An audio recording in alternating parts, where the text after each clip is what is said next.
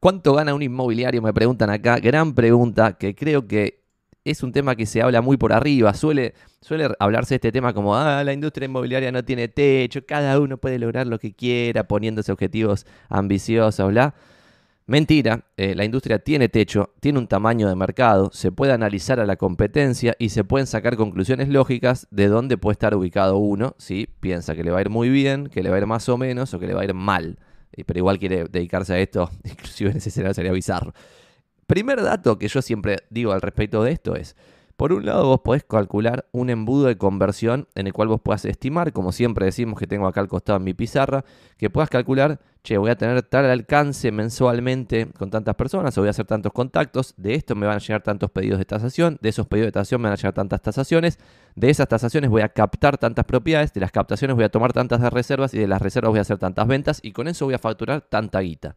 Esa para mí es la forma en la cual todos debieran laburar. Ese es el primer error y antes de decir la respuesta a esto, eh, voy a mostrar algo que nosotros vimos este lunes en De Inmobiliarios Puertas Adentro que es el efecto, hay un paper que está muy copado, y es el que voy a mostrar ahora, que muestra el efecto de ponerse objetivos, al menos en el deporte, algo súper loco, que es cómo el objetivo modifica el resultado, que pareciera no tener sentido, es un sesgo de como ponerse una referencia un reference point.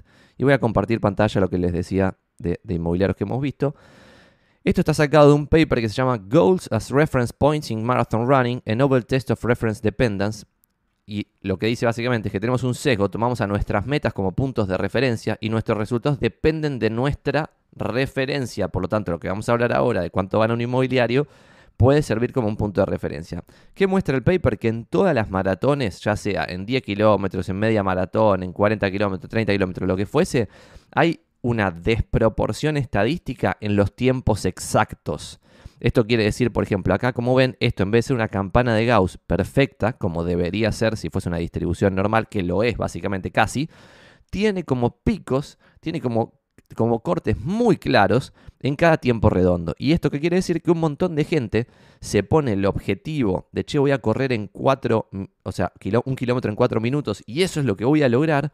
Y un montón de gente lo logra y es una desproporción estadística quienes logran eso.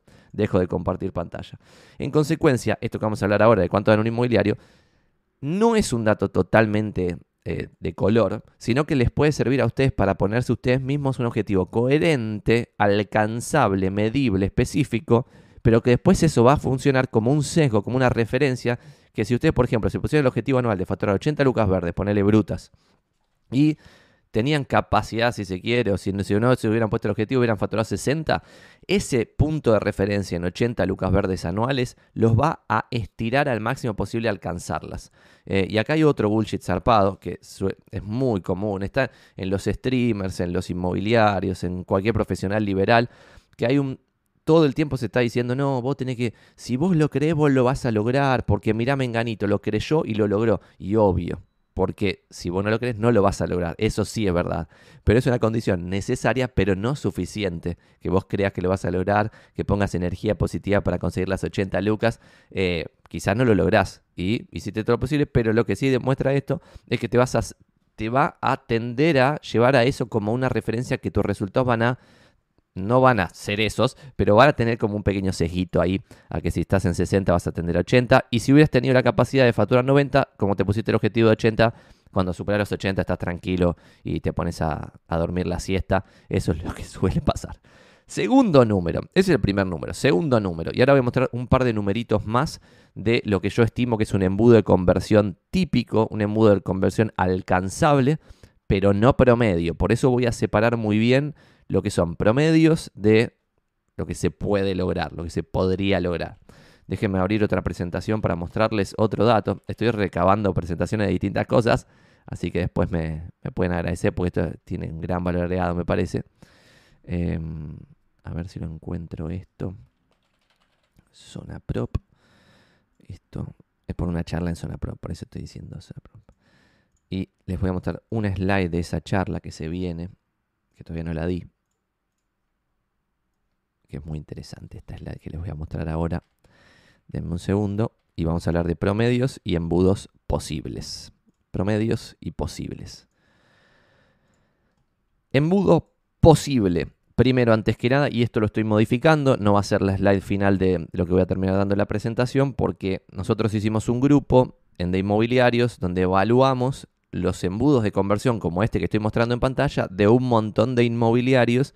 Entonces vamos a mejorar este embudo que es mío, de mi inmobiliaria, que después lo testé en algunas inmobiliarias acá que están adheridas a de inmobiliarios y se validó más o menos. Tipo, alguno tenía 56, otro tenía 86.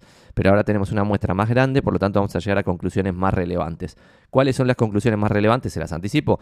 Es que acá en contactos va a ser de en vez de 60, de 60 a 100 por mes, te van a terminar trayendo media venta. ¿Está bien? Va a depender esto de la calidad de los contactos y de la calidad del contacto mismo. ¿Está bien? No es lo mismo mandarle o llamar a un ex cliente del 2005, que pasaron 15 años, lo que fuese, y decirle, en el 2005, ¿te acordás que compramos Avenida Medrano? Sí, me acuerdo, Santiago, no sé qué, bla. Bueno, ese es un contacto ridículamente frío, va a tender al 100 en ese número, pero un contacto súper caliente, donde vos, no sé, hace dos meses hiciste una operación y le pedís un referido, probablemente te pase un referido, probablemente te llegue un pedido de tasación que se convierta en tasación, después si se convierte en captación va a depender de mil millones de factores, pero ya el embudo va teniendo sentido, ¿está bien? Porque lo que importa es el primer conversión de contactos a pedido de tasación. Este embudo es súper posible, súper posible. No tenés que ser el Messi inmobiliario para hacer media venta acá por mes, pero sí para tener media venta acá debieras pensar en una captación por mes. Para tener una captación por mes debieras pensar en tres tasaciones por mes. Para tener tres tasaciones por mes debieras pensar en seis pedidos de tasación. ¿Cuál es la diferencia entre pedido de tasación y tasación? El pedido de tasación es, che, Santi, necesito vender mi casa y cuando vos le preguntás, todavía no hizo la sucesión. Listo, es un pedido de tasación que vos no lo tasás, no vas y haces una carpeta y toda la magia, si no lo va a vender, no lo puede vender aún. ¿Está bien? Y para seis pedidos de tasación, como decía antes, de 60 a 100 contactos. Si vos haces 100 contactos por mes, te garantizás la media venta excepto que seas una anomalía estadística. ¿Está bien? Pero si, si estás en esa abrumadorísima mayoría de 60 a 100, con 100 contactos por mes vas a tener media venta. ¿Es fácil hacer los 100 contactos por mes? Casi nadie lo hace porque hay que trabajar de verdad y ahí se le complica al 99% de la gente.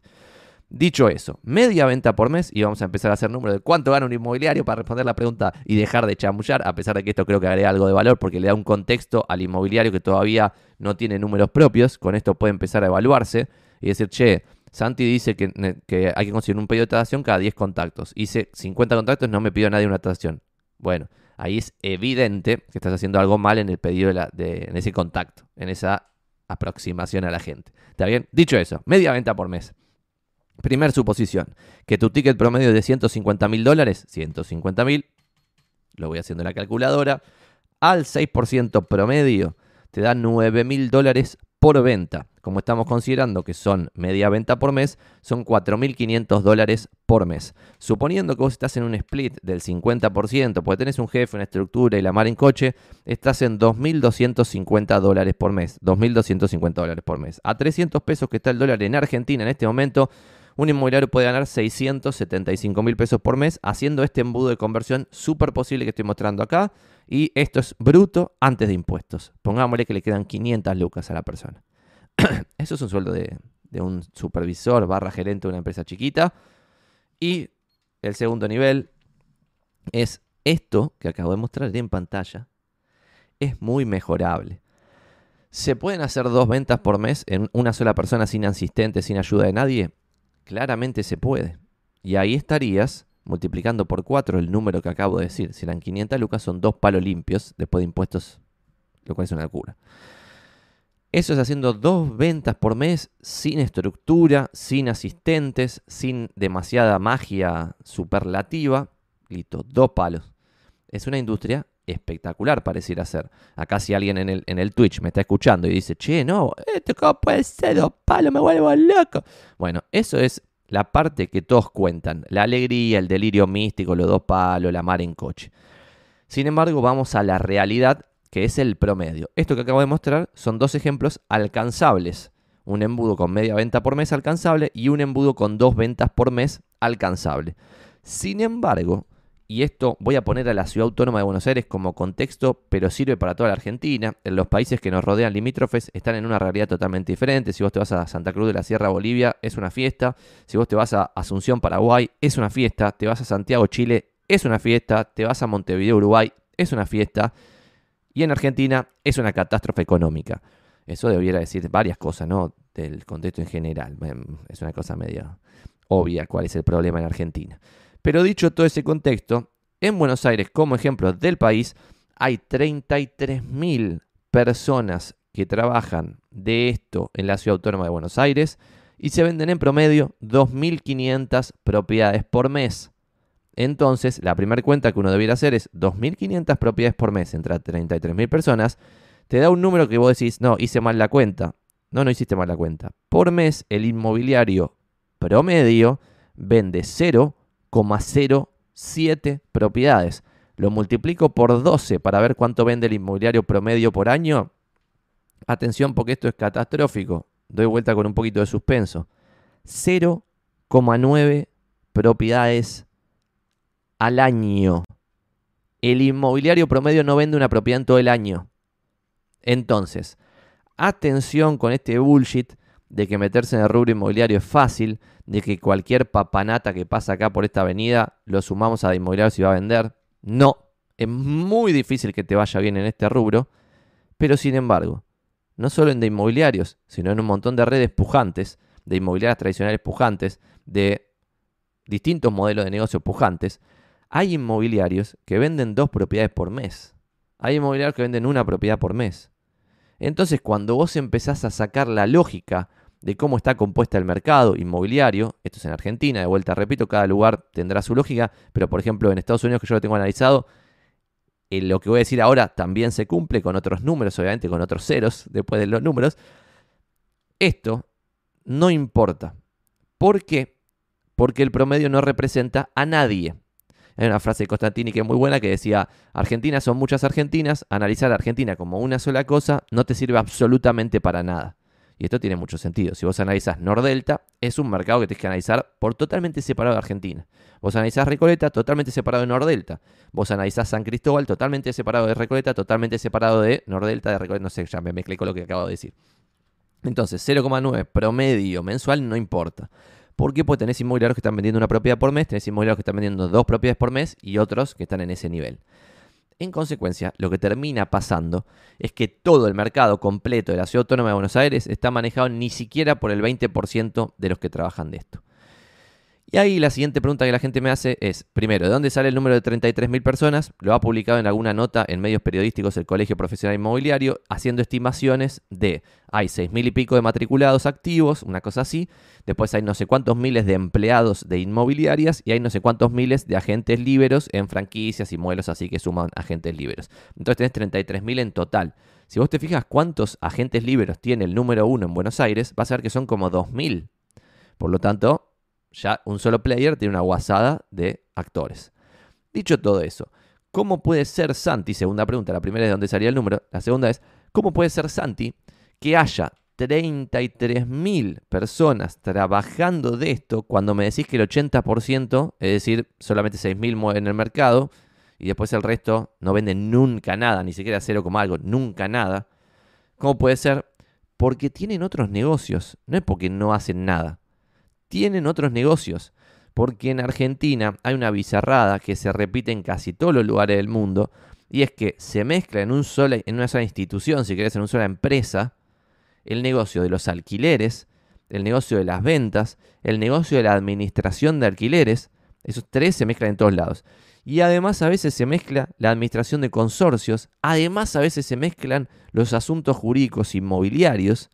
Entonces cuando vos haces un mejunje de todo eso, encontrás que hay inmobiliarias que trabajan haciendo alquileres. Les va bien, ganan plata, va bien, es un negocio. Es un negocio como tener una ferretería, una pinturería, distintos negocios, todos negocios del bien, o sea que están agregando valor a la sociedad. Una inmobiliaria, por ejemplo, puede estar haciendo solamente administración de alquileres, ni siquiera alquileres, ni menos que menos ventas y ninguna cosita jurídica. Con la administración de alquileres, quizá la inmobiliaria gana el 5% de toda la torta que maneja. Entonces, si vos tenés, hagan la cuenta muy fácilmente, si vos tenés mil alquileres de 100 mil pesos cada alquiler, al 5%, tenés un muy lindo negocio donde puedes tener empleados, puedes tener un lindo local, puedes pagar ciertas cosas copadas que le den un mejor servicio al cliente, pero es otro negocio. No es el negocio de la compraventa inmobiliaria. Entonces, cuando un cliente cae en un lugar donde se dedican a la administración de alquileres a darle una propiedad para vender, la, entendiblemente ese equipo no sabe vender porque no es su trabajo, su trabajo es administrar alquileres. Entonces ahí hay algo interesante que para mí la industria tendría que tender a esto, pero veremos lo que pasa en el futuro, y es que se empiecen a separar los especialistas en compraventas, los especialistas en administración de alquileres, los especialistas en alquileres, los especialistas en administración de consorcios, que ya es otra profesión separada por completo, pero que suele estar en el mismo negocio, lo cual es insólito. Eh, los especialistas, por ejemplo, otra cosa bizarra que el otro día me reía en Twitter de, de alguna cosita así, es el inmobiliario en general confunde martillero con corredor. Otra cosa insólita, en la misma persona en general se suele mezclar al martillero y al corredor en la misma persona. ¿Por qué? Porque cuando vos haces la carrera te dan el título habilitante para las dos profesiones, pero son diferentes. El martillero ah, remata en un remate judicial, en un remate público, o en un remate privado también podría hacerlo, pero es menos común. Y tipo, pim, pim, 100, 105, 110, vendido. Ese trabajo no tiene nada, nada, nada que ver con el corretaje inmobiliario. En el corretaje inmobiliario la persona tendría que saber o de marketing o de ventas, y dependiendo de cuál de las dos cosas sabe, ponerse en el lugar ese correcto. Y ahí hay otra cosa muy loca, que es un montón de inmobiliarios se especializan como en la parte jurídica, y sos un vendedor. Y si no sos vendedor, ponele como yo me estoy separando este rol, sos un marketinero. Entonces, es raro en la industria, es muy rara. Muy, pero muy rara. En consecuencia, de vuelta, hacíamos las cuentas y acá voy a dar dos datitos más de color que creo que los compartí en de inmobiliarios hace muy poco tiempo y por eso con esto voy a cerrar el, tema este, cuánto gana un inmobiliario, gran primer pregunta, gracias por regalarme este inicio para un video copado de YouTube. Em, nosotros compartíamos el otro día algunos datitos de, la industria que, de la industria que tenemos nosotros y datos que tenemos es que, por ejemplo, el ticket promedio en 2022 en Ciudad Autónoma de Buenos Aires y Gran Buenos Aires está en 105 mil dólares. Ticket promedio, precio de cierre verdadero, pimba, taca, taca. Y el ticket mediano, que para los que no estudiaron económicas o hicieron matemática en el colegio, lo que sea, o no se acuerdan nada, eh, la mediana es el número que tenés la misma cantidad de, números arriba que de números abajo, si los ordenás, ¿está bien? Entonces ponele las propiedades perdón, empiezan en 30 mil dólares. 30, 31, 32, 32, 32, 33, 33, 33. Bueno, todos los números. El número del medio es 90 mil dólares. Entonces es más relevante tomar a 90 mil dólares como un número posible. Y después, por otro lado, si ustedes están empezando en la industria, es más entendible o más razonable poner una comisión promedio del 5% y no del 6%. El 6 se estima que vos cobras 3 y 4 y de vez en cuando compartís una propiedad. Y en esa propiedad que compartís, compartís porcentajes diferentes.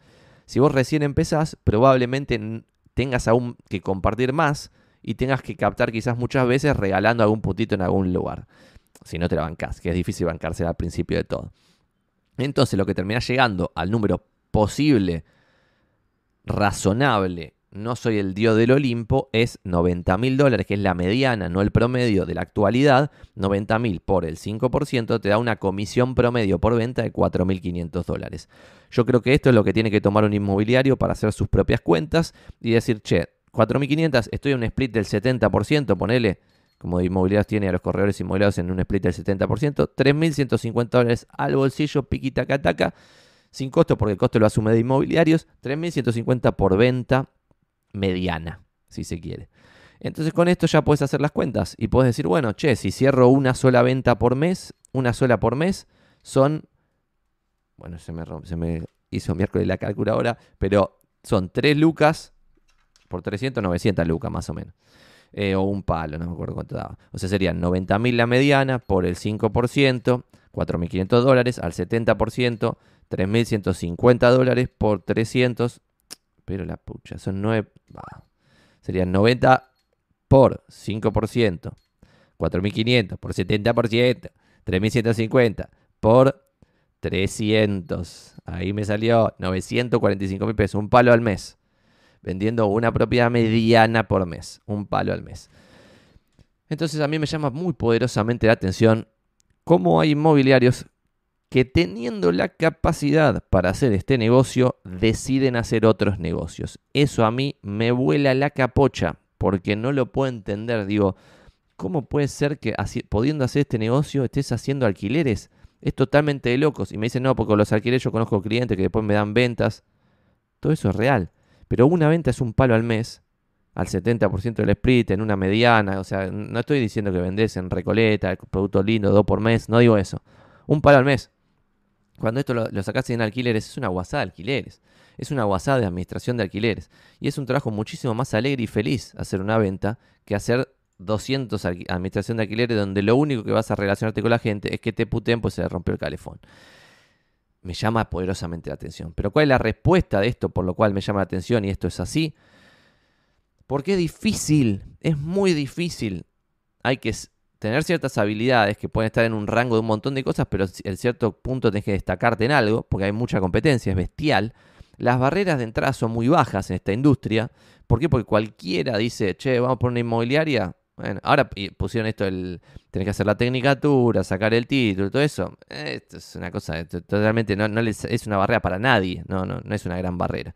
Y es una industria que no puede generar barreras. O sea, tratar de generarlas para la industria entera es imposible. ¿Por qué? Pues lo puedes ver en todos los países del mundo. Todos los intentos de cada vez poner más palos en la rueda para que haya menos, menos corredores inmobiliarios no funcionan. No funcionan. Por lo tanto, lo que hay que hacer es aceptar alegremente a la competencia casi infinita. ¿Y cómo se acepta con alegría la competencia? Teniendo una propuesta de valor que te diferencie de la competencia. Y que te diferencie no quiere decir que vas a ser mejor que la competencia. Quiere decir que vas a tener un, perfil de cliente quizá diferente. Yo, por ejemplo, muchas veces recomiendo a Miranda Bosch. Cuando nos llega una propiedad que se nos va de, de topetitud para nosotros, recomiendo a Miranda Bosch. Porque conozco a los dueños, porque me caen muy bien, porque trabajan bien, porque tienen un equipo impresionante es mi competidor y lo recomiendo. Y bueno, sí. A veces me llega una propiedad en zona sur que nosotros no podemos vender. Recomiendo a Dimitrio. Es mi competidor, bla, sí, es mi competidor. ¿Y qué pasa? Eh, dicho eso, nuestra propuesta de valor es diferente a la de Dimitrio, que es buenísima. Es diferente a la de Miranda Bosch, que es buenísima. Y nosotros tres y una infinidad de actores, pero no los 33.000, tenemos una propuesta de valor que tiene sentido para un público determinado y que nos diferencia de una abrumadora mayoría que no tiene propuesta de valor. Y esto a mí también me vuela la cabeza, perdón que lo diga dos veces, ahora dije cabeza en vez de eh, me vuela la cabeza el tema de que cómo podés exigir cobrar una comisión alta si no vas a poner plata sobre la propiedad, no tenés una capacidad especial que no tenga el resto que me cobra 1%, no tengas marca, o sea, hay un montón de cosas que vos podrías construir y con esto también se los puedo mostrar como un ejemplo de una construcción de propuesta de valor, y lo vamos a separar en una segunda pregunta. Pero denme un segundo. Acá para Joaquín, si es que está escuchándome para separar el video. Acá habría que meter un corte, a pesar de que estoy mechándolo con la pregunta anterior. Pero esta pregunta sería, ¿cómo construir una propuesta de valor inmobiliaria como el agente? Y voy a decir dos o tres cosas que puede hacer cualquiera y esa es la magia. Porque si vos me decís, no, tenés que construir una marca y poner carteles en la autopista, chipo, che, Santi, no me da el presupuesto, no lo puedo hacer, listo, ahí te entiendo que no lo puedes hacer. Comparto pantalla. Esto es una presentación en la cual pongo 8 puntos que se pueden lograr relativamente fácil y esto es totalmente increíble que no se hable más de esto. Contratando vos a un relevador y que ese relevador te haga toda esta columna acá izquierda que estoy mostrando, que son fotos profesionales para todas las propiedades, plano para todas las propiedades, visita virtual en 360 grados para todas las propiedades y video con dron, con esas cuatro cosas, que acá, siguiente slide, a ver si lo puedo mostrar, estas cuatro cosas se las contratás a Estudio 3R o a Nartex. Les hago esta publicidad acá a los amigos. Cuatro cosas, las contratas para todas tus propiedades, para todas. Primer parte de la propuesta de valor. Segunda parte, amoblamiento virtual. Siguiente slide, se lo contratás a Box Brown y el amoblamiento virtual. Tercer parte, si querés, exposición en portales. Pagá. Si no vas a invertir, ¿cómo pretende ganar guita? Esta industria es de locos. Si yo tengo un kiosco y quiero ganar plata, tengo que comprar la figurita del mundial. Y tengo que ver cómo me hago de muchas figuritas del mundial para ganar plata. Y esas figuritas las tengo que pagar. Dicho sea de paso, las tengo acá, la figurita del mundial. Eh, otra, trabajo en red. Vos estás solo con un localcito en la calle, solitario, bla, bla, bla. Unite a redes. Un ejemplo que está acá en pantalla, pero no se ve por mi cara. CRS. Dos minutos te unís a una red y tenés un laburo en red. Compartís más propiedades. tenés más liquidez, se mueve más, rota más tu cartera. Y octava y última, marca personal. Y acá como proveedor puse Under Agency para que les haga una web. Que esto ya lo he mostrado. Pero ustedes tienen que mostrarle al cliente que son los número uno. Y acá hay como cierta cosita de, che, pero Santi, yo soy humilde, no me gusta eh, vender, vender humo. Dicen, bueno, no es vender humo, es hacer ruido con lo que sea que vos puedas destacarte. Lo que yo mostré alguna vez es esto. Esta es la web mía, pero es una web personal mía, santiagomagrin.com, para que cuando alguien googlea vea esto. Vea corredor inmobiliario, escritor, docente, fundador de inmobiliarios.com, la primera red inmobiliaria de bandera blanca que ofrece comisiones más justas, capacitaciones y el mejor estándar de calidad. Vas bajando, los medios hacen eco de mi discurso disruptivo y haces clic acá. No sé, vas a La Nación y hay una nota donde estoy opinando en La Nación. Otra en ámbito, bla, bla, bla. Después, soy el fundador de inmobiliario, pongo unos numeritos de inmobiliarios acá alguna charla para, para, un poquito de magia, que se note que soy conferencista y que pasé por varios lugares, un poquito de magia. Tips de inmobiliario, un newsletter, te puedes suscribir al newsletter. Pim, pim, pim, acá hace referencia al canal de YouTube, al Twitch, al TikTok y listo, y ya se terminó. Bueno, eso es parte de una propuesta de valor. Y por eso acá la parte 8 dice marca personal, no marca empresa. A nadie le importa, a nadie le importa el dibujito que le pongas al lado a tu cara. O sea, como esto lo, lo del mundial. Si le pones este cosito a tu cara, no, a nadie le importa, a nadie le importa. Eh, en cambio, la marca personal a todo el mundo le importa. Y no sé si están viendo lo que está pasando en el mundo, en el mundo que nos rodea, no digo en el mundo civilizado. Acá, no sé, hay un mostaza acá al lado. El otro día fui a McDonald's y también me flasheó esto. Están empezando ahora los locales físicos a la calle a vender con influencers. O sea, el influencer marketing está trascendiendo a las plataformas que la gente está con el celular todo el día así, tiki, tiki, tiki. El otro día me mandan, me hacían preguntas acá sobre Expo Real Estate, eh, lo cual me parece un gran evento. Me mandan fotos de Expo Real Estate. La gente, yo no fui, eh, pero me mandan fotos para ver tipo, mira lo que está pasando. No es que me decían que yo esto es lo que, lo que interpreté ante las fotos que me mandaron las gente, o sea, pues eran fotos random, tipo pum, sacada así, la gente en Expo Real Estate, un evento que se supone es para hacer networking, 80% de la gente así, con el celular en la mano. Ese 80% no está respondiendo mensajitos de WhatsApp urgentes. Gran parte de ellos están en Expo Real Estate, donde se supone que vas a hacer sociales, scrolleando en Instagram, en el celular. Por eso esto, esto, esto se, va al, se va al en cualquier momento. El tema de influencer marketing y todo esto. Lo que iba a decir de McDonald's y de Mostaza y de lugares así, o sea, acá hay un Kentucky en la esquina. El Kentucky ahora tiene, no sé, a un periodista deportivo haciendo así, como tipo, comprate esta pizza. Como si fuese YouTube, pero en la vida real. Entonces es mucho más fácil hacerle publicidad a un producto a través de una persona humana que hacerle publicidad a un producto o a un servicio aún más a través de una marca empresa. Entonces construyan marca humana, para lo cual posta no necesitan mucho más que contratar a alguien crack como el, proveedor que acabo de poner, Under Agency.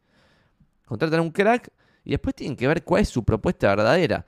Nosotros ahora tenemos como un copy-paste de inmobiliarios en Uruguay, que me cae muy bien el dueño, pero es gracioso que se copian todo.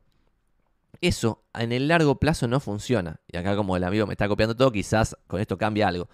Pero tenés que ver cómo tu propia personalidad y la personalidad de tus socios y la personalidad de tus empleados y la personalidad de los primeros asociados se convierte en la cultura de la empresa.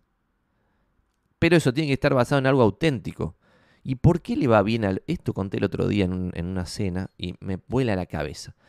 Hay acá un streamer, que no, sé quién es, pues yo no tengo ni idea de esto. Estoy acá hace como dos años, pero porque me genera negocios. Pero no, no entiendo bien todavía la plataforma. Todo el tiempo estoy hablando con gente más joven para que me explique. Y de esa forma trato de entender un poquito, pero no estoy en el nivel de una persona de 20 años que entienden muy bien nativamente cómo funciona esto que estamos ahora haciendo acá. Dicho eso, veo un par de videos, me pasan un par de videos de un streamer hablando de otro streamer y el que hablaba del otro contaba una anécdota de lo bizarra de la personalidad del streamer número 2. Y la, la bizarrada que contaba, que esto para mí es la aposta de lo gracioso, y esto es lo que funciona, y es por lo cual inmobiliaria en TikTok es sinónimo de Marcela Genta, Y es por lo cual inmobiliaria en YouTube es sinónimo de Santiago Magnín. Y es por lo cual en breve, inmobiliaria en LinkedIn es sinónimo de un arquitecto que es miembro de inmobiliaria, que no voy a dar el nombre todavía, pues todavía no es el número uno de LinkedIn. Y así en muchas redes sociales va a terminar pasando que un miembro de inmobiliarios es el sinónimo de inmobiliaria en la plataforma. Eso es una locura total, una locura absoluta. Volviendo a la anécdota del streamer, lo que contaba el pibe 1 sobre el pibe 2 es que salió a comer con el pibe y un chabón tipo lo dejó pasar con el auto, no sé qué, y el chabón, el streamer número 2, le decía muchas gracias, capa, aguante boca. Y que en cada vuelta que alguien le hace algo por lo cual él agradece, cada vez que agradece dice aguante boca. Entonces, vas, por la calle acá, lo dejan pasar y dice, gracias señorita, aguante boca. Todas las veces. O sea, eso demuestra que el pibe es un loco, un loco lindo. Y ese es el estilo de personalidad que puede triunfar acá. En cada nivel, o sea, aunque sea un super nivel o un nivel más pedorro, por ejemplo, no sé, nosotros, yo acá, no necesito 5.000 personas en, el en este stream, no lo necesito. Necesito 50 hardcore, como tenemos ahora 52 hardcore, que estén acá bancando la parada para después pasarle a un colega, che, ¿viste este boludo que, que está haciendo Twitch? Que en vez de estar vendiendo propiedades en la calle, está haciendo Twitch.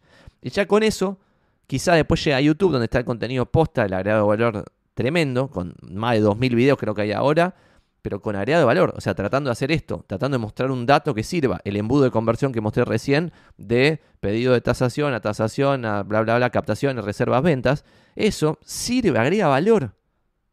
Pero, y acá es el twist final de aguante boca. El twist es que tenés que tener alguna peculiaridad. Todos la tenemos, pero algunos somos más aparatos que otros, como yo, por ejemplo. Eh, ¿Y por qué a Marcela Gente le fue tan bien en TikTok? Porque es ella misma. A, veces me sorprende que los clientes vienen acá y dicen, eh, pero Marcelo es igual en la vida real que en el TikTok. Y por eso le va bien en TikTok, si no, no le iría bien. Y así hay infinidad de gente, copiando a otros sin ser ese otro.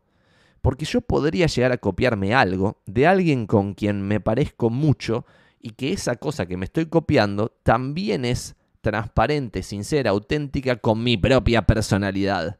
Pero si yo me copio de Marcela Genta lo que ella hace, a mí no me va a funcionar. Si yo me copio lo que hace Soledad Balayán en Twitter, a mí no me va a funcionar. Si yo me copio lo que hace Ariel Champanier en Instagram, a mí no me va a funcionar. Me copio lo que hace Pepe Pajés, el inmobiliario número uno en Instagram, a mí no me va a funcionar.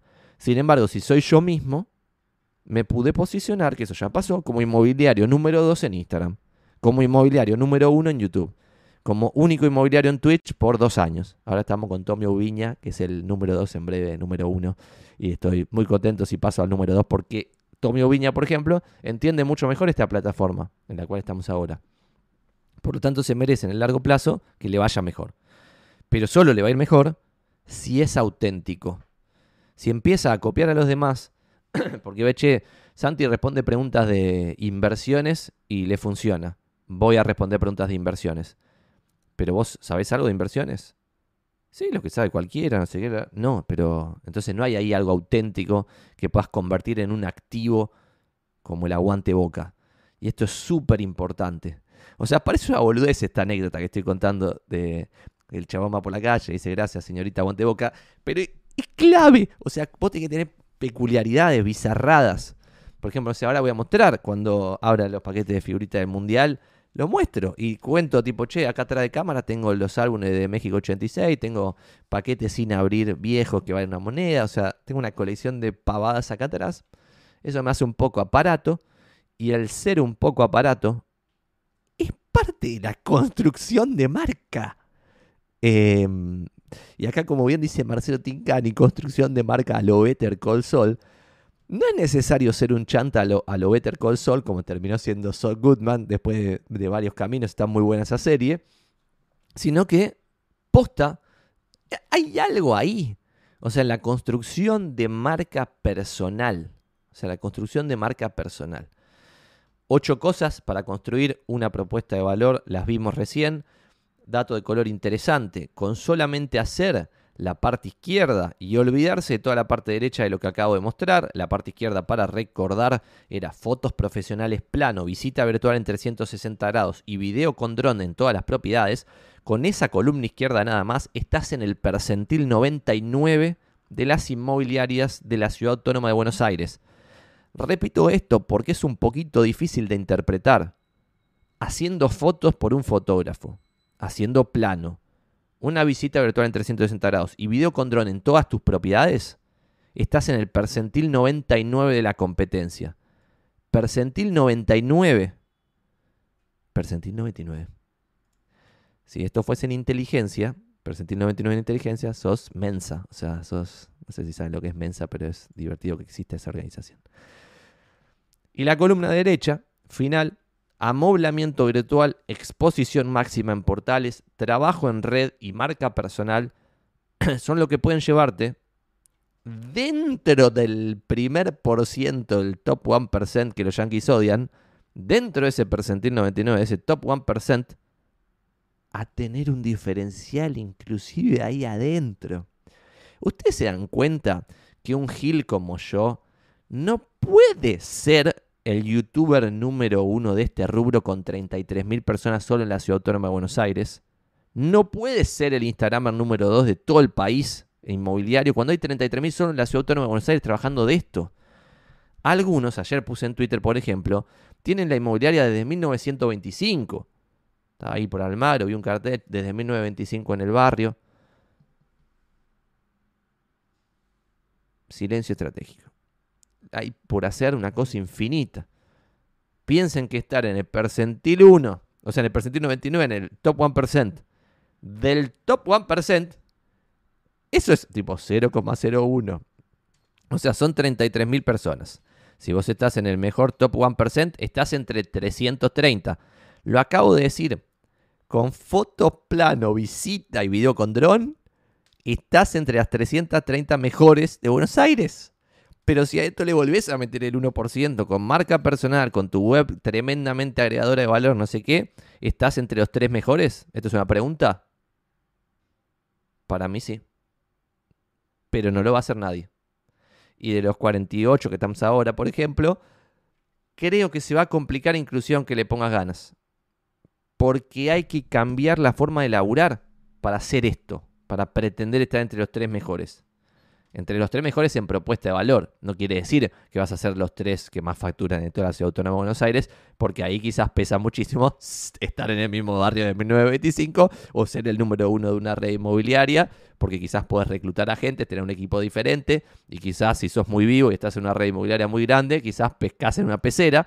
Eh, porque competís con otros que no tienen ninguna propuesta de valor, entonces armando la mejor propuesta de valor dentro de la pecera, te llevas a todos los mejores peces dentro de tu eh, no sé, natatorio, como lo llamemos. Bueno, muchas gracias. Acá Mercedes dice que hicimos en un edificio hacer y le secuestró la policía el dron. Me vuelvo loco. Tengo una anécdota aún más bizarra sobre los drones. Nosotros, obviamente, lo que acabo de decir de en todas las propiedades de video con dron, a veces posta está prohibido y en esa zona específica no se puede. Igual a lo que digo, todas tus propiedades, si tenés 120 propiedades en cartera, quizás puedes hacer 60 con dron pero las otras 60 tienen que tener un video como la gente, que quizá no pudo tener dron, pero un video como la gente, no fotos en un, paint en nefastas. Mercedes, dato de color bizarro. Una vez volamos un dron eh, y lo que pasó es que el dron iba volando por los balcones y se ve que había una persona desnuda en su propio departamento, en todo derecho, y se armó un quilombo padre porque estaba tipo en bolas en su propio departamento y subió un dron por su propio balcón y la persona dijo que what the fuck. Eh, denuncia policía, quilombo, bla, bla, bla, no sé qué. Retuvieron todo, tipo el video, tú, no, dame el video, dame tu pim, pum, pam, sí, todo bien, bla, no, que vamos a hacer con esto, obviamente, tome el, todo el dron, sáquele el chip, haga lo que se le cante. Eh, y se resolvió. Pero fue, esa fue la más bizarra, aún más bizarra que le tiren tiros, ¿no? Porque muchas veces pasa, y sorprendentemente son las más chetas que menos chetas, que vuela el dron y lo cagan a tiros, literal. O sea, algún vecino, no sé, piensa que es la NASA que lo está investigando y le, le, tiran pum, pum, pum, chao, listo. Eso pasó más de una vez. Pero lo de la persona desnuda en su balcón y que trajo a la policía, esa pasó una sola vez y fue muy gracioso. O sea, fue triste y graciosa a la vez. Espero que la persona no esté escuchando este video. Eh, fue triste y graciosa a la vez, pero se resolvió muy bien. Tipo, viene la policía, pim, pim, se resolvió, chao. Eh, bizarro. Pero por eso nunca, jamás, y ahí Mercedes esto lo aclaro porque es importante, lo hagan ustedes. No lo hagan ustedes. no vuelen el dron ustedes, no intenten volar el dron, no compren una cámara 360 para ver cómo se graba, una, cómo se genera una visita virtual en 360 grados. Dejen a los expertos hacerlo. Y el que labura de volar el dron ya tiene el seguro y sabe cómo Joraca son las habilitaciones y bla, y que lo haga la otra persona. Y de paso asume el riesgo de que si le tiran tres tiros al dron, el, dron que murió es el dron del proveedor y no su propio dron. Em, pero esto va más allá del riesgo y la pérdida, sino por el conocimiento. El tiempo de un inmobiliario, como decíamos antes, si vos estás vendiendo, o sea, estás quedándote 900 lucas al mes por hacer una venta por mes mediana, 900 lucas por una venta por mes mediana, lo que tendrías que hacer es, che, trabajo 8 horas por día por 20 días. Supongamos que no se toman vacaciones, nunca jamás eh, se dan de baja por enfermedad, ni le pasa nada a ningún familiar, ni nunca jamás hacen nada fuera del laburo, 160 horas por 160 horas, vamos a hacer 8 horas por 20 días, 160 horas al mes. Por lo tanto, 900 lucas dividido 160 horas al mes, te da que la hora de un inmobiliario que vende una propiedad por mes vale 5.600 pesos la hora. En consecuencia, ¿les parece razonable que un inmobiliario que gana esta fortuna por hora esté dedicando su tiempo a hacer una visita virtual? No debiera hacer una visita virtual. Si por 5.600 quizás puedes contratar la visita virtual ya hecha y no tenés que estar dedicando cuatro horas para hacerla. Que la haga otro. Que además de que lo va a hacer más rápido y va a ser más eficiente y coste, es cost effective, que lo, lo tercerices, encima le va a salir mejor. Veo inmobiliarios que ahora como vieron esto de que estoy diciendo, che, hagamos amolamiento virtual, está de la columna derecha de la propuesta de valor, no sé qué, se ponen a hacer los amolamiento virtual ellos mismos, el inmobiliario mismo. Les sale mal, se nota que es una berretada. En cambio, si contratan a Vox Brownie, posta, el nivel del amolamiento virtual que termina generándose es tan pero tan zarpado que parece la vida real. Y eso es, no lo van a lograr. Y cuando mejore la calidad de los amolamientos virtuales, al tercerizarlo en la mejor empresa, van a tener la nueva calidad espectacular en el día uno que la nueva calidad sale. Entonces creo como que no tiene sentido hacer todas estas cosas. Por eso mostraba a los proveedores. ¿Tiene sentido que un inmobiliario se ponga a hacer su propia web? No tiene sentido. O sea, y otra cosa, tampoco tiene sentido que ratoneen en esas cosas que lo hacen todos. Están quizás invirtiendo, empiezan a cambiar de filosofía e empiezan a invertir en las propiedades, en visitas virtuales, en fotógrafos, en destacados en los portales. Y después cuando yo les pregunto, che, ¿quién te hizo la web? No, el sobrino de Menganito. ¿Y de qué trabaja el sobrino de Menganito? No, trabaja en el Poder Judicial. Pero trabaja en el Poder Judicial. De abogado, pone, no tiene nada que ver con. Entonces vos decís, le diste a un abogado que como curro hace webs, que haga tu web y le pagaste, no sé, 20 lucas pesos cuando tenés de estructura un millón quinientos mil pesos por mes de todas las magias que estás haciendo? estamos locos, estamos locos de la cabeza. De la cabeza. Una sola vez tenés que pagar una buena web. Te sale 300 lucas, es un activo, es una inversión. Estás construyendo marca que vale posta y esas 300 lucas te van a volver en dos segundos, en dos milésimas de segundo. Entonces también me llama la atención que haya un ratoneo constante en la construcción de activos que los activos no tienen por qué ser una propiedad, porque ahí nadie ratonea.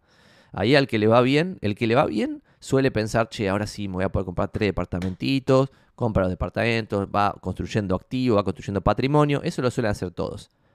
Pero casi nadie construye empresa a través de la construcción de activos. Y especialmente me refiero a esto que es una empresa de servicios, porque lo que se suele pensar es, no, el servicio soy yo, por lo tanto, listo, ya está. Eso está mal, porque cuando vos haces eso, cada vez la empresa depende más de vos. Lo que tendrías que ponerte como objetivo es que la empresa cada vez dependa menos de vos. Ayer me junté con uno muy crack, inmobiliario tradicional, que conoce a todo el mundo, crack. 80% de la facturación viene de sus propios negocios.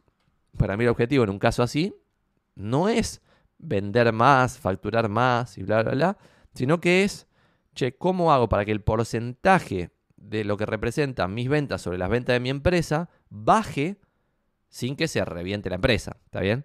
Creo que ahí hay una beta zarpada. ¿Qué opinan ustedes? O sea, de, pensar al negocio de otro lado. Sería la beta.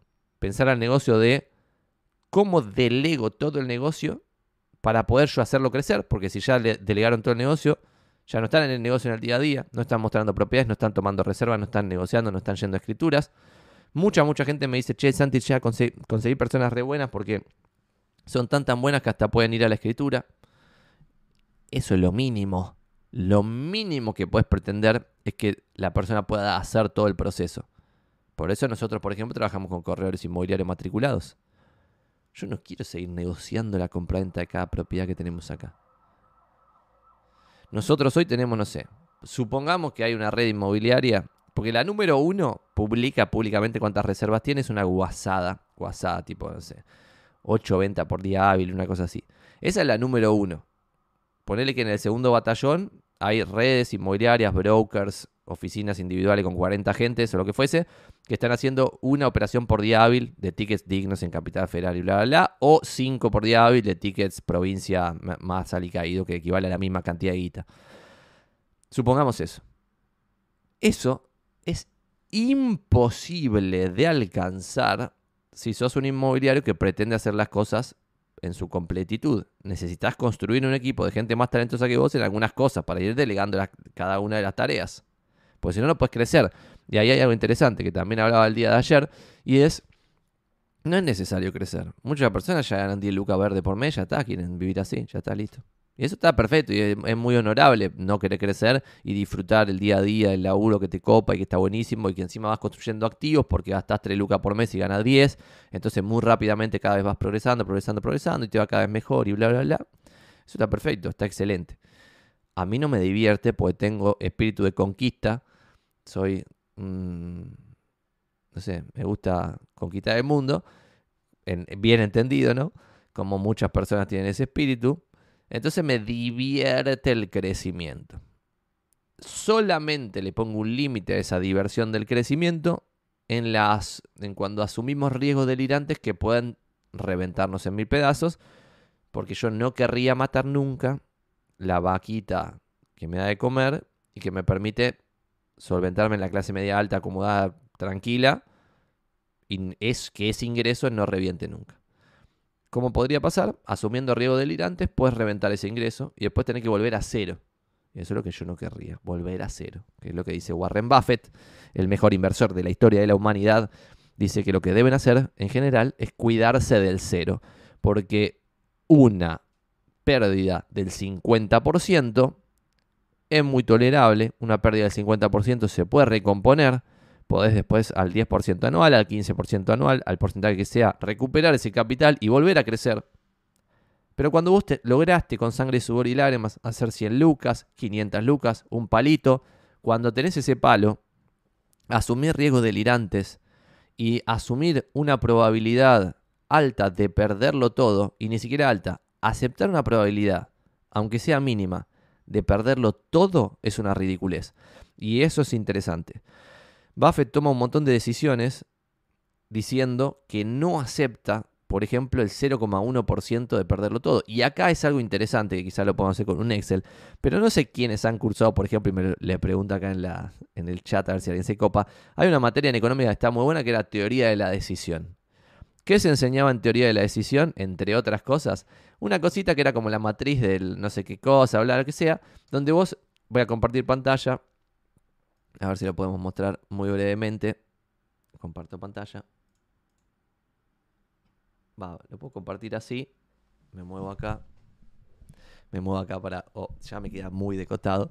Me muevo acá y lo voy a tratar de hacer más grande para que esto se vea. Entonces, lo que enseñaban en la materia era, vos tenías, por ejemplo, tengo un negocio, ante un negocio. Vamos a ponerle acá dólares para esto hacerlo un poquito más divertido. Tengo un negocio y esta es la forma en la cual no hay que decir, ¿eh? vamos a tratar de verlo lo más fácil posible. Supongamos que ustedes tienen 100 mil dólares y viene una persona que esos 100 lucas, de vuelta, sangre, sudor y lágrimas, les costó muchísimo eh, conseguir esas 100 lucas. Y viene alguien con un negocio que no es un currero, no les viene a robar, sino que les trae un negocio verdadero que tiene 99% de probabilidad de que las 100 lucas se conviertan en, eh, en 200 y 1% de probabilidad de que se conviertan en cero. En cero. Esto, según la teoría de la decisión, lo que vos tendrías que hacer es 99% de probabilidad de 200 lucas valen 198 mil dólares. El 1% de probabilidad de cero es cero. Por lo tanto, lo que te terminaría pasando acá es esto. Vos sumás acá, pimba, pimba, y te da que vale 198 lucas. Vos tenés 100 tomar esta decisión son 198, debieras aceptar este riesgo y hacer el negocio, pues tenés 99% de probabilidad de duplicar tu dinero. Lo que dice Buffett es que a pesar de que la decisión inteligente es aceptar este negocio y ir por el 99% de probabilidad de que se convierta en 200 lucas, lo que una persona coherente debiera hacer es decir que no a este negocio. ¿Por qué? Porque tiene 1% de probabilidad de que te vayas a cero. Y si te vas a cero, cagas fuego. Y lo que no tenés que aceptar nunca es esa cagada de fuego. Segundo ejemplo, si vos tenés, por ejemplo, un negocio con 0. vamos a poner, esto es más real, ponele. Vamos a poner acá, uy, 0, va. 3, 4 outcomes. Vamos a poner 3, 4 outcomes, que no sé si se ven bien ahí en pantalla, pero uno es 50% de probabilidad de que se conviertan en 120 lucas. 30% de probabilidad de que se conviertan en 150, 150 lucas en vez, de en vez de 120. Y después ahí vas 80, 10% y 10%. 10% de probabilidad de que se conviertan en 60 lucas y 10% de probabilidad de que se conviertan en 35 lucas. Entonces lo que te termina dando acá es que el total te da 114.500. Por lo tanto, vos podrías estimar que es 14% la renta esperada de este negocio. 14% la renta esperada de este negocio. Sin embargo, tenés este juego de probabilidades. Y este negocio habría que ver bien el 35, pero si acá en vez de 35 tuvieras, por ejemplo, 10% de 75 y 10% de 50, algo así, y te da 17%, este negocio, en esta lógica de, che, ¿qué negocios elegís? Este, que el valor de lo que, del cálculo de probabilidades es 198 lucas, o este que el valor del cálculo es 117. Racionalmente debieras elegir el de 198 porque es mejor negocio, porque tiene 99% de probabilidad de duplicar. Sin embargo, debieras elegir en la vida real de una persona real que si pierde las 100 lucas tiene que volver a laburar de, no sé, un trabajo pedorro que le da tristeza todo el día. Entonces, tendrías que elegir el de 117.500, que es menos ambicioso y más conservador. Y ahí entra la magia. Gracias por tolerar este pequeño ejemplo pero me, parecía clave destacarlo porque es contraintuitivo. Todo el mundo elige la opción de duplicar el dinero. Todo elige la opción de duplicar el dinero. Y eso puede ser potencialmente una desgracia mayor. Vamos a ponerle un poquito de luz a esto, a ver cómo se ve ahí, porque ya está bajando la luz natural del lado de afuera. Bueno, vamos a continuar con las preguntas históricas. Hay bastante interacción en el chat, ¿eh? me vuelvo loco. Eh, Mercedes dice, porque el resto si lo haces con 3R. Santi, ¿por qué no haces el 3R del amolamiento virtual? Bueno, no quiero... Eh, voy a hablar bien de Box Brownie. Box Brownie es el líder internacional, sale más caro que 3R, pero creo que el resultado aún al día de hoy es mejor en, Box Brownie que en Estudio 3R.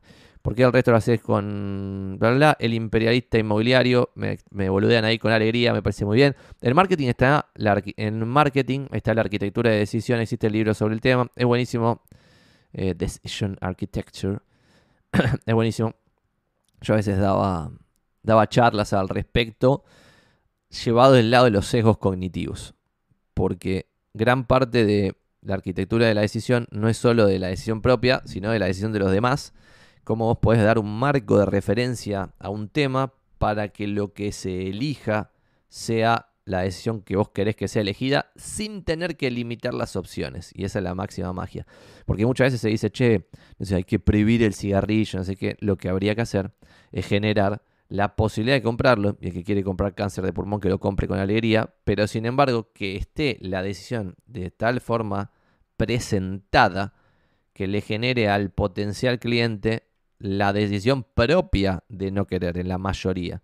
Esto es súper interesante. En YouTube hay alguna charla mía al respecto de sesgos cognitivos y uno que a mí me vuelve a la cabeza es la decisión de donar o no órganos y cómo cambiar un default en un formulario les cambia por completo la decisión a la mayoría de las personas o cómo agregar una opción falopa en una venta de dos productos. Falopa quiero decir, vos tenés el producto A a 100 pesos, el producto B a 50 pesos. Si agregás un producto C que nadie va a comprar, que vale 100, pero que se compara con el producto 1, vos vas a hacer que más gente compre el de 100 pesos original, a pesar de que la opción C no la va a comprar absolutamente nadie, pero la pones en la góndola solamente para influenciar la decisión de los clientes en que compren más la de 100 que la de 50, porque pueden comparar 100 con 100 y darse cuenta que la de 100 pedorra es malísima, entonces la comparan y determinan decidiendo por la mejor de 100. Eso es parte de lo que se puede ver en una materia así y es súper interesante.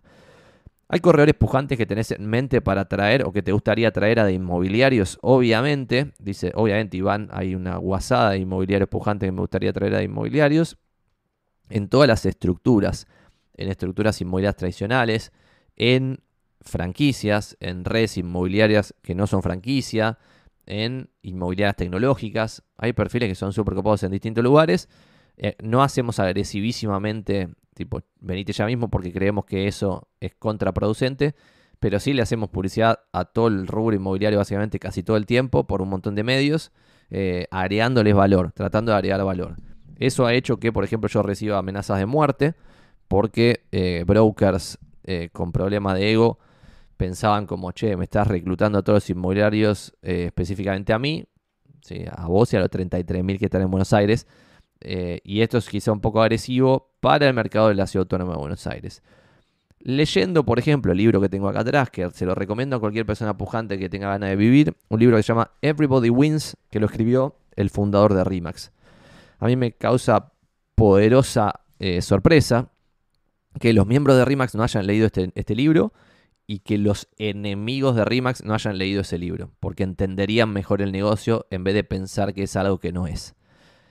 Dicho eso, en Estados Unidos, cuando el amigo Dave Liniger, que es el fundador de Remax, empezó el negocio, empezó el negocio, el tipo lo que hacía, y esto es polémiquísimo, de verdad, no como lo que hacemos nosotros, que es una humilde publicidad de un post, de un blog o de un video para que la gente aprenda, lo que hacían era entrar en una inmobiliaria tradicional, entrar directamente con folletería que decía por qué Rimax era mejor que la otra inmobiliaria, y trataban de reclutarlos adentro de la inmobiliaria en la cual los tipos laburaban. Eh, y eso está en el libro de Dave Liniger, Everybody Wins. Léanlo, es buenísimo y van a entender cómo creció ese modelo. Saquen el nombre, analícenlo de forma tipo fría. Y es una cosa increíble cómo creció en Estados Unidos y en el mundo entero. Una cosa totalmente impresionante. Eh, Em, Iván dice que hay acá una persona que es impresionante como día por medio pone en Instagram reserva, venta, mete 4 o 5 por mes, es una locura. Lo que para mí es una locura es poner en las redes sociales todas las cosas que vendés. Em, pero está muy bien. Me parece muy, muy, muy bien. Hay un montón de gente que está así. Lo que vos tenés que analizar, Iván, para tratar de agregarte valor como tratamos de hacer siempre, es el equipo, cómo está conformado, o sea, la cantidad de gente que labura en ese equipo y la cantidad de ventas que puedes estimar en base a lo que vos ves públicamente.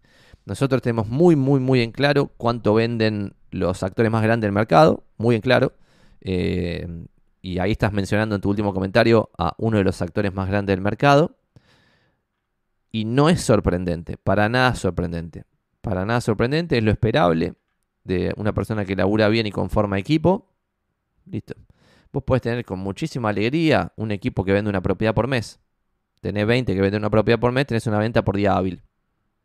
Tenés 40 que venden una propiedad por mes, tenés dos ventas por día hábil. Si en vez de 20 tenés 200 que venden una propiedad por mes, tenés dos, tenés en vez de una por día hábil, 10 ventas por día hábil. Tenés más de una venta por hora hábil. ¿Es eso posible? Muy posible. Súper posible. Son 200, no tenés que tener 20.000 personas, que eso sería imposible. 200 pujantes en un mercado que, como dije antes, tiene 33.000 personas en la ciudad autónoma de Buenos Aires. Y esto también es interesante. Y no lo dijimos en la primera pregunta. Pero si vos tenés 2.500 ventas por mes, 2.500, de un ticket mediano de 90.000 dólares, a una comisión promedio del 6%, perdón, ya se me fue. Ticket mediano de 90 mil dólares. 6% promedio de comisión, 5.400 dólares por comisión promedio, por 2.500 ventas por mes. Te da que el mercado de la Ciudad Autónoma de Buenos Aires es de 13.500.000 dólares en comisiones por mes. Pero esto, si lo llevan pocos, no se lo lleva los 33 mil y bla, bla, bla. Entonces, esto dividido, vamos a dividir por un millón para que la calculadora me permita seguir laburando, es un mercado anual hoy de 162 millones de dólares. El mercado se achicó más del 95%. Cuando vos hacías este número en el 2016-2017, te daba que era un mercado de comisiones en la ciudad autónoma de Buenos Aires de más de mil millones de dólares en un solo año, solo de comisiones de compraventa. Esos más de mil millones se achicaron ahora a 162 millones de dólares. 162 millones de dólares, de vuelta, el 20% se lleva el 80%, pero de cajón, yo diría que el 20% se lleva el 100% del mercado, pero poner que el 20% se lleva el 80%, el 80% son 130 millones de dólares. 130 millones de dólares dividido 6.000 personas, que sería más o menos lo que estábamos diciendo antes, te da que el 20% que labura factura en promedio más o menos 22 mil dólares brutos al año. Eso para mí tiene sentido. En promedio los que laburan están entre 20 y 30 lucas anuales, en promedio. Si un promedio es entre 20 y 30 lucas, tenés claramente gente que gana 300 lucas. Y estoy hablando acá individualmente. Si vos tenés un equipo con varios cracks, claramente tenés un negocio. Santi me pregunta, Isaías, ¿pensás expandir a de inmobiliarios a Mar del Plata? Me encanta Mar del Plata, como mercado digo. Me encanta Rosario como mercado, me encanta Córdoba como, como mercado. Me encanta el conurbano norte como mercado, me encanta el conurbano oeste, me encanta el conurbano sur. Me encanta la ciudad autónoma de Buenos Aires como mercado y esos son los mercados que me encantan en, Argentina. Después me gustaría estar en Salta, obvio que me gustaría estar en Salta, pero el mercado no da porque de inmobiliarios necesita muchas inmobiliarias, no solamente mucho negocio. Pues si hay mucho negocio entre 100 inmobiliarias, de inmobiliarios no tiene lugar, excepto que empecemos a agarrar mucha gente que se recibe de la facultad y empezar a apalancarlos a que generen la nueva competencia de los 100. Pero cuando estás en un mercado también de 100, es muy difícil instaurarse y es para pelearse, para tener guerra mortal, no solo amenaza de muerte, sino problemas más graves. Eh, innecesario cuando la ciudad autónoma de Buenos Aires, como acabo de decir, en los Buenos Aires, en los buenos años, hay más de mil millones de dólares en comisiones en los buenos años. Y muchos eh, ya de Argentina no vamos a tener más buenos años. Bueno, siempre se pensó lo mismo. Lo triste de Argentina es que no cambia nunca. Eso es lo triste. No que va siempre a la desgracia máxima sino que vos te puedes ir 40 años a una isla y volver 40 años después y está todo muy parecido. O sea, obviamente cambian un montón de cosas, pero está todo bastante parecido en un montón de, situaciones, que obviamente algunas se van con el tiempo cada vez haciendo peores, pero bueno, eso es así. Vamos con algunas preguntas. Vamos a ver, Dan dice, comparten comisión con no inmobiliarios, en general no. Hay correr pujante que bla, bla, bla, ya, ya respondimos, lo de Mar de Plata. ¿Por qué no hace bla, bla, bla? Yo me quiero comprar un dron para arrancar. Roberto, no te compres el dron, te lo van a, te lo van a denunciar, tirar, tirar, lo, le va a pegar tiros, te da un quilombo. No levantó fuego, pero el humo, jajaja. a lo del dron están hablando, me vuelvo loco. Dan hizo la segunda pregunta, bla, bla, bla. Gracias por repetir las preguntas, porque como vamos de, la última para atrás, a veces, viste, se van perdiendo. Saludos desde Olavarría, vamos a Olavarría. No mates Facebook, acá no le dan bola a los portales, zona prop, etcétera. Bueno, otra razón para matar Facebook porque queremos posicionarnos bien en la ciudad autónoma de Buenos Aires. Aguante la barría, ya lo dije, pero no, no, no nos sirve a nosotros como negocio. Por lo tanto, está buenísimo agregarle valor a, la gente del interior que quiera usar los videos de YouTube nuestro y que, le vea valor y todo, bla, bla. Pero tampoco no es como que queremos decir. No llegan negocios, obviamente, por colega del interior, pero no es nuestro, nuestro, nuestro punto clave. Tomás Velázquez me pregunta quién es un actor grande del mercado. No voy a dar el nombre para no seguir haciéndole publicidad a toda la competencia, como hicimos desde el principio de Twitch. Eh, pero el, nombre que me estás preguntando, Tomás Velázquez, es el número uno de la Ciudad Autónoma de Buenos Aires en, cuanto a guita gana, cuánto, cuánto factura. Santi, me acaba de pasar recién que me llama una dueña que tengo exclusividad, que alguien pasó por su casa y se la quiere reservar de forma directa. La dueña me comentó que la clienta no quiere pagar comisión inmobiliaria y la dueña no quiere que se caiga la venta, pero que sí pagaría su comisión. ¿Cómo harías en esta situación? Lo que haría Alan es testear. Primero intervendría en la operación porque tenés un mandato de venta, la tenés que hacer vos. Eso quiere decir que vas a regalar comisión, qué sé yo. Hay que ver la situación. Porque, ¿qué pasa? Quizá la señora que le fue a tocar el timbre de forma directa, que pasó por su casa, justo que pasó por su casa, va, que justo pasó por su casa y hablaba la mano en coche, está llegando a eso, porque vos tenés un súper destacado premier en zona prop, porque vos tenés bien publicada la propiedad y la señora vio la casa y como vio que se veía que estaba una persona viviendo y se podía deducir la dirección, porque en las casas en general se puede deducir la dirección, fue y le tocó el timbre de una para limpiar a la inmobiliaria. Ahí ni loco me dejó limpiar porque justamente el cliente está viniendo por mí. En otras situaciones, yo siempre le digo al cliente, al propietario vendedor, che, si vos ves que en el periodo que dura nuestra autorización te llega un cliente porque es tu amigo, porque es tu primo, lo que fuese, obviamente no te voy a cobrar comisión. Hacela vos solo y chao. Excepto que quieras que yo esté en el medio y ahí voy a cobrar una de las dos puntas. Ponerle 3% al propietario vendedor y hacemos la operación y chao. Pero no me voy a meter ahí si es tu primo de verdad que te llegó por otra cosa, no por, por el laburo que venimos haciendo. Pero guarda, porque decir esto, yo esto no lo digo, esto lo hago una vez que se sucede. Tampoco tendría mucho sentido que lo diga acá, pero no importa. Pues esto es para colegas más con nada. Pero lo que termina pasando en la vida real es que te das cuenta que esa señora que pasó por la puerta, en realidad te vio la publicación y por eso encontró la casa en venta, dedujo la dirección y fue y le tocó el timbre para tratar de limpiarte. Ahí no me dejaría limpiar y hay que hacerle entender a la parte compradora que es muy boba. Y voy a contar una anécdota al respecto de esto. Yo tenía en venta, por ejemplo, un departamento de una amiga muy buen departamento, súper eficiente la cantidad de metros para un tres ambientes, era un buen departamento. Viene un cliente con otra inmobiliaria y yo tenía a la propietaria. Bueno, ve la propiedad, le gusta, la quiere comprar y bla.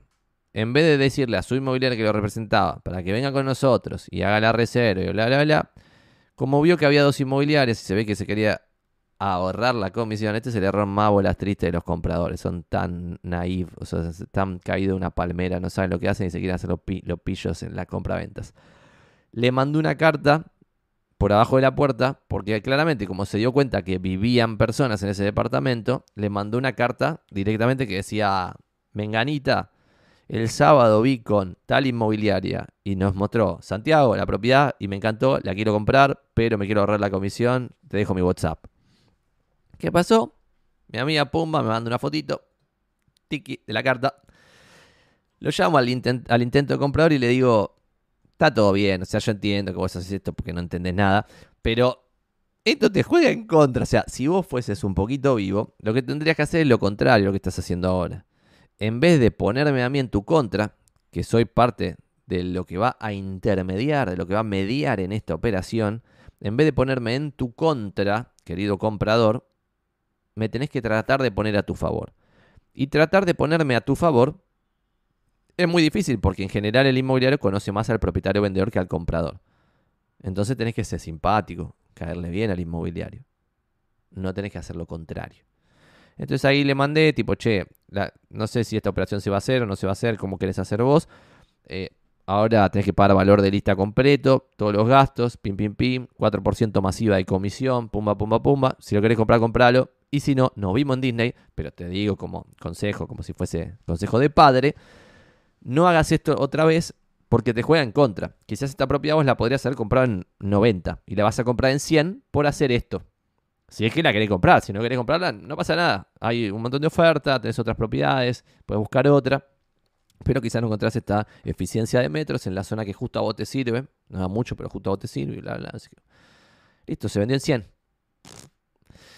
Así que hay que ser un poquito más vivo en la vida. Y esto tendrías que tratar, Alan, de demostrárselo de forma amigable a la persona que probablemente no quiera aceptarlo, no quiera entenderlo de forma amigable, para ver cómo lográs que se unan las partes, que haya amistad ahí, que haya, que haya un buen momento, que se cierre la operación y que todos sean felices. Si el precio de cierre del mercado es 95 lucas, que se cierre 95 lucas. Con tu intervención, que el tema de los gastos se resuelva de alguna forma con tu profesionalismo, que se haga alguna magia ahí para lograr que se escriture en el lugar donde quiere Menganito y no en el lugar donde es Sultanito, que no sé qué, y que el tío y la sucesión y la mar coach y la pavada, bla, y que se resuelva todo eso con una buena mediación.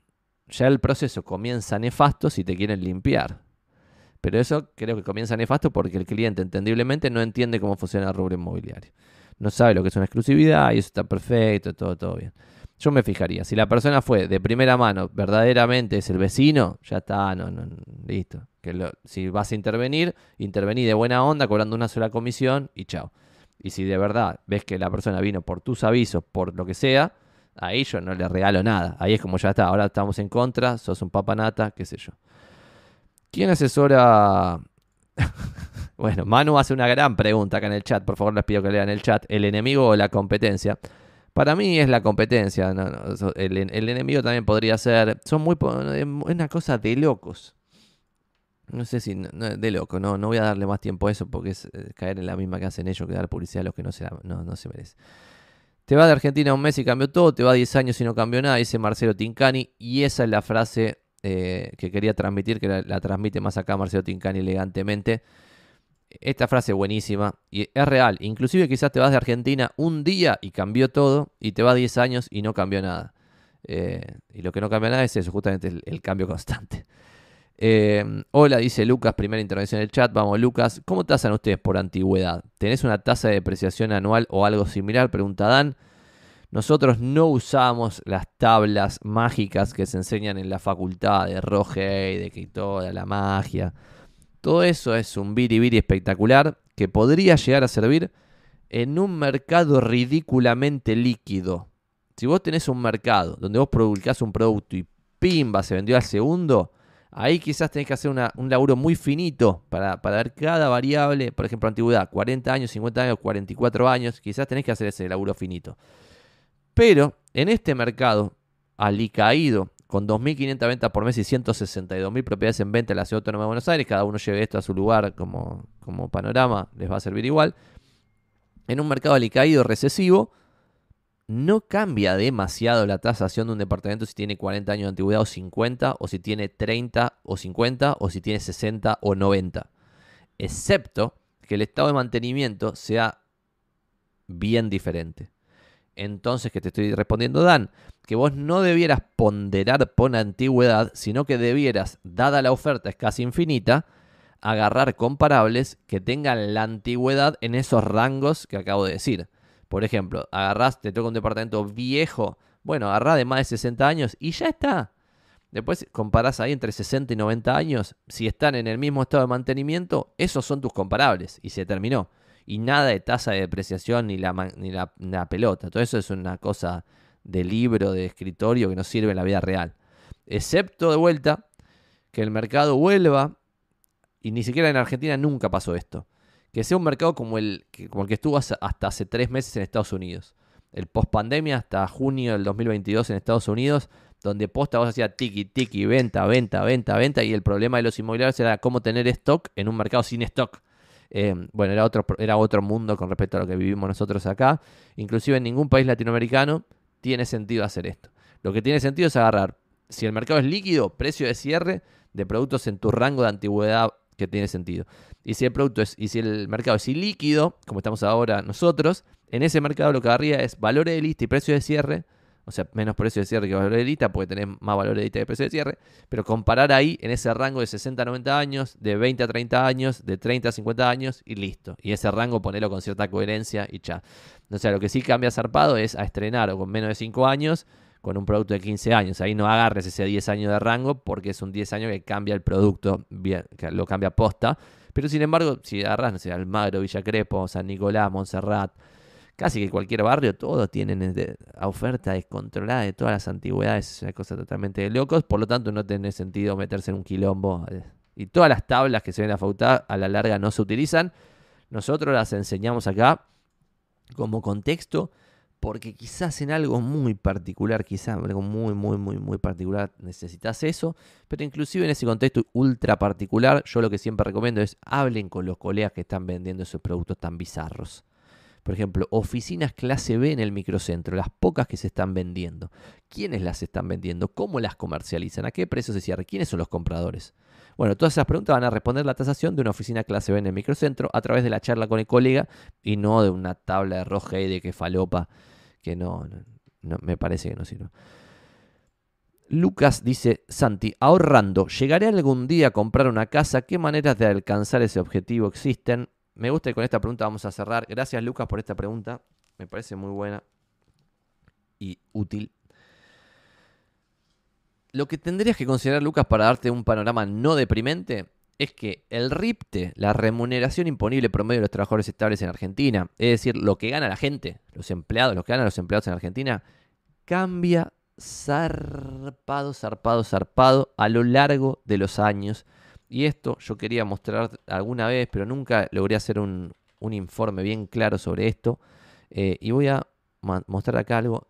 Solamente lo voy a decir en vez de mostrarlo, porque todavía no lo terminé de armar. Pero lo interesante es, en la convertibilidad, en la convertibilidad, el RIPTE, la remuneración promedio de los trabajadores estables, es decir, el promedio de lo que ganaban los trabajadores registrados, estaba en 900 dólares por mes, promedio de la convertibilidad, para redondear, que eso hoy son entre 1.500 dólares del presente a 1.750 dólares. ¿Por qué? Bastante diferencia entre 1.500 y 1.750. Porque los primeros 5 años de la convertibilidad, ponen en 1991, traído al presente por inflación en dólares, esos 900 son hoy 1.750. Y lo de la segunda parte de la convertibilidad son hoy 1.500 dólares, ¿está bien? O sea que inclusive en la convertibilidad, como se mantenía todo muy estable, en realidad era un poquito hacia la baja. Crisis del 2002, se va todo al carajo y ahí rebota y ahora nos fuimos de vuelta al demonio nuevamente. Como bien decía Marcelo Tincani, te va de Argentina un día o dos semanas y cambia todo, te va de Argentina 20 años, como estoy hablando ahora, 30 años y no cambia nada, eh, lo cual es una cosa totalmente de loco. Nosotros en el informe del cuarto trimestre del 2021 habíamos puesto en, el informe de inmobiliarios un gráfico que se llamaba Pueden comprar las personas, en el cual analizamos 20 años completos, desde el 2002 hasta el 2021, cuánto era el, salario. Voy a mostrarlo acá muy brevemente, para no aburrirlos, no lo, no, lo voy a mostrar mucho, o sea, no resistan, por favor. Acá muestro, por ejemplo, esto pueden comprar las personas, y esto eran los últimos 20 años hasta fin del 2021. Entonces, amigo que estás preguntando sobre si te vas a poder o no comprar una casa, mi consejo es el siguiente, y voy a dibujar este gráfico para poder darte este consejo. Y es el siguiente. Esto es Argentina, un roller coaster de locura total. El promedio, más o menos, está acá. En aproximadamente mil dólares es lo que suele ganar la gente de clase media. Suele ganar no, porque estamos viendo acá. Solamente en el 2007, 2008 y en el 2013, 2014 ganaron mil dólares. Después antes ganaban más, lo que acabo de decir, convertibilidad a valores de hoy serían 1.500 o 1.750 dólares. Por lo tanto, si vos ves la década anterior, eran sueldos más altos. Estaban más como estos de acá. ¿Está bien?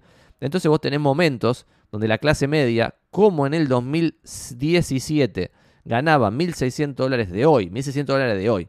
Porque, de vuelta, los 900 dólares de 1991 son hoy 1.750 dólares. ¿Está bien? Entonces, hablamos del número de hoy porque si no, no se pueden comparar. Esto es otra gilada que suele, hacer en Argentina y es pensar que el dólar mantiene su valor.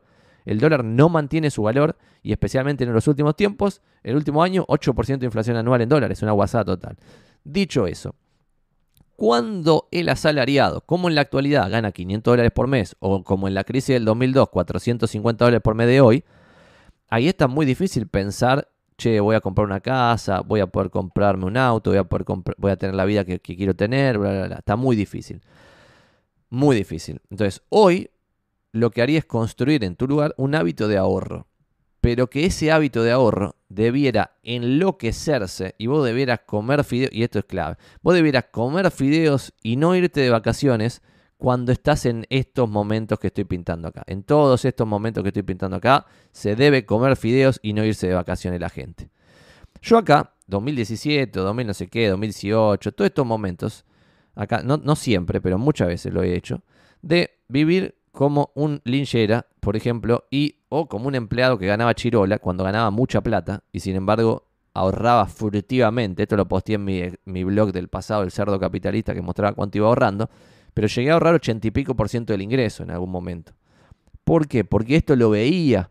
Veía, che, soy empleado de Techint, estoy ganando, no sé, no me acuerdo cuánto ganaba, eh, pero miles de dólares, mi novia gana mil, hacemos tanto, pum, pum, Bueno, era claro que estábamos en este momento, en la parte de arriba, ¿está bien? Entonces ahí es cuando vos tenés que ahorrar en todo este momento, furtivamente para comprarte el departamento. Furtivamente. Y en estos momentos, obviamente, acá es el desafío de la supervivencia, no mucho más, ya está. Pero si te está yendo bien, o sea, si vos estás en el 2006 te va bien, 2007 te va bien, en estos años, 2002, 2003, 2004, 2005, 2006, tendrías que construir el hábito del ahorro. Quizás en el 2002, 2003, 2004 no puedes cerrar un mango en este periodo. ¿Por qué? Porque el sueldo ya es tan pero tan bajo que llegas a fin de mes de pedo. Pero en el 2006, 2007 ya debieras volver a ahorrar. ¿Qué pasa?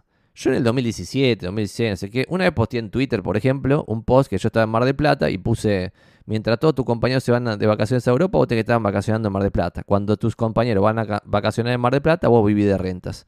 Ese en el momento fue un post medio Nostradamus, porque estábamos acá en el pico del delirio, y ahora que estamos acá abajo, yo posta ya tengo un ingreso de renta que supera lo que gasto mes a mes.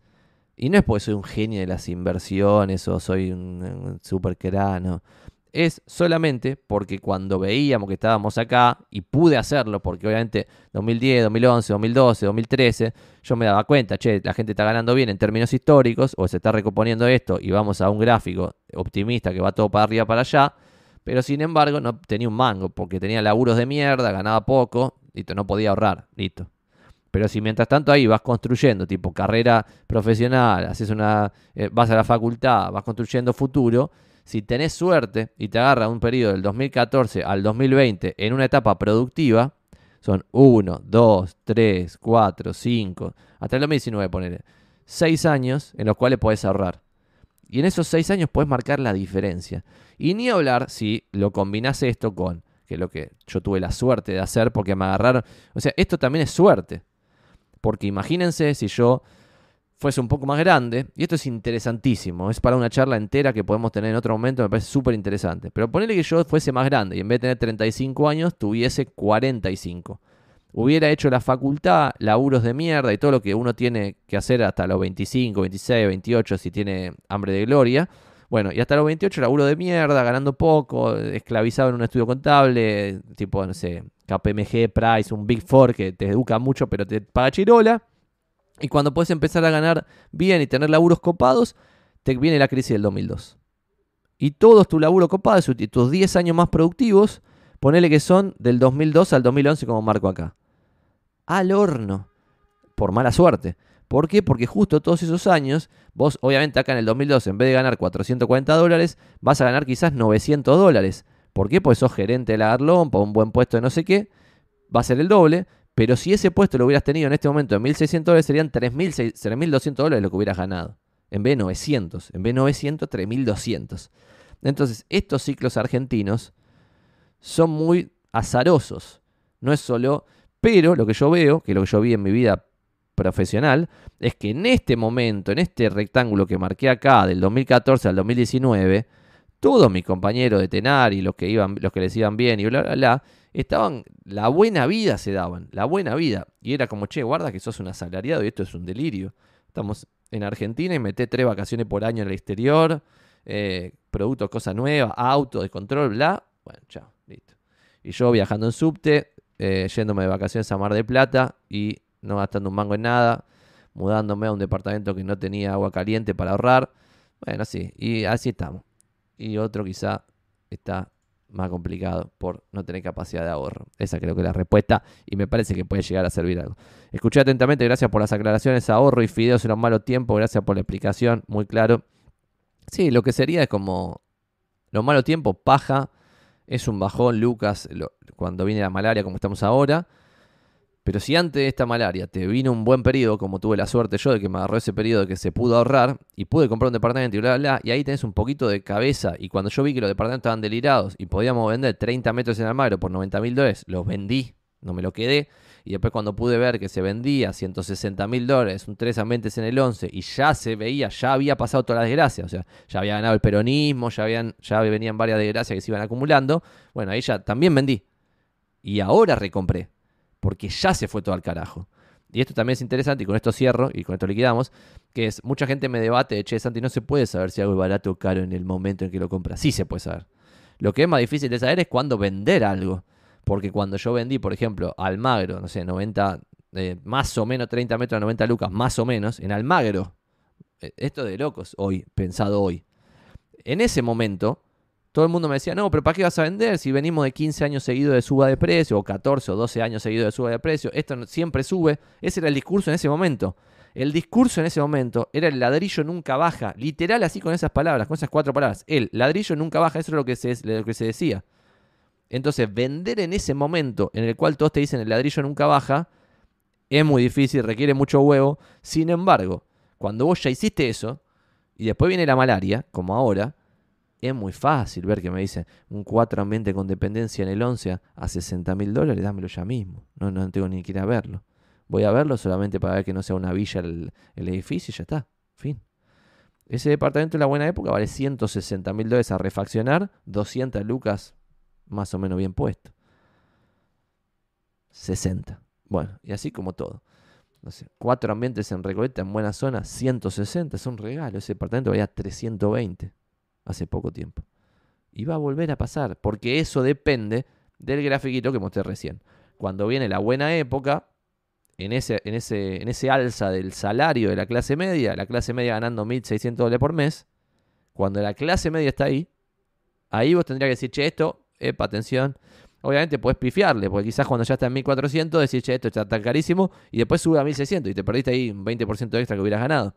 Bueno, todo no se puede, pero eh, hay que estar atento a esas cositas que son de detalle, pero es muy difícil. Muy, muy difícil. Obviamente todo esto es suerte, básicamente, porque también, si te agarra la buena época de sueldo de 1.600 dólares de la clase media, con tres pibes, con colegio privado, con prepaga, con ciertas obligaciones que no puedes dejar de tener, pues no sé, tenés que tener auto porque si no, no te puedes mover con los tres pibes. La prepaga la tenés que tener sí o sí, el colegio privado lo tenés que tener sí o sí, bla, bla, bla, cagate fuego. Y ahí no podés ir a vivir a un departamento de porquería sin agua caliente, etcétera, etcétera. Bueno, lo que a mí me sorprende es que la gente de veintipico de años que empieza a ganar bien, ya se dé la buena vida en cinco milésimas de segundo.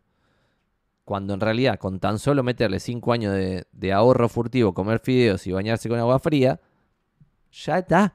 Con eso solo, con esos cinco años, construiste libertad financiera para todo el resto de la vida. Si esos cinco años están en el momento en que a Argentina le va muy bien y encima a vos te va mucho mejor que a la Argentina en general, obviamente. Em, pero bueno, es complicado. Gracias a todos. Vamos a ir liquidando que a las 12 tengo que ir a ver una oficina. Hablando de oficinas clase B, esta no es clase B, ojalá que esté buena. Bueno, nos vemos a todos. Gracias, Lucas, por las últimas preguntas, fueron buenas. Gracias, gracias Dan, gracias Manu, gracias Sebas, gracias Marcelo Tincani, siempre presente. Gracias Dan, siempre presente. Gracias Isaías por la primera intervención en el chat. Gracias Iván, gracias Fer Político Honesto. Gracias Mercedes, me gustó lo de la anécdota del dron. Gracias Roberto, gracias. Eh, mm, a ver, a ver, a ver, a ver, a ver. Parera Propiedades, primera intervención en el chat. Muchas gracias. Gracias Víctor, gracias Tomás Velázquez. Gracias Alan, gracias Skeptic, gracias Said, gracias Ramiro. Si le ven valor a estos videos, si lo están viendo en YouTube, like y suscribirse.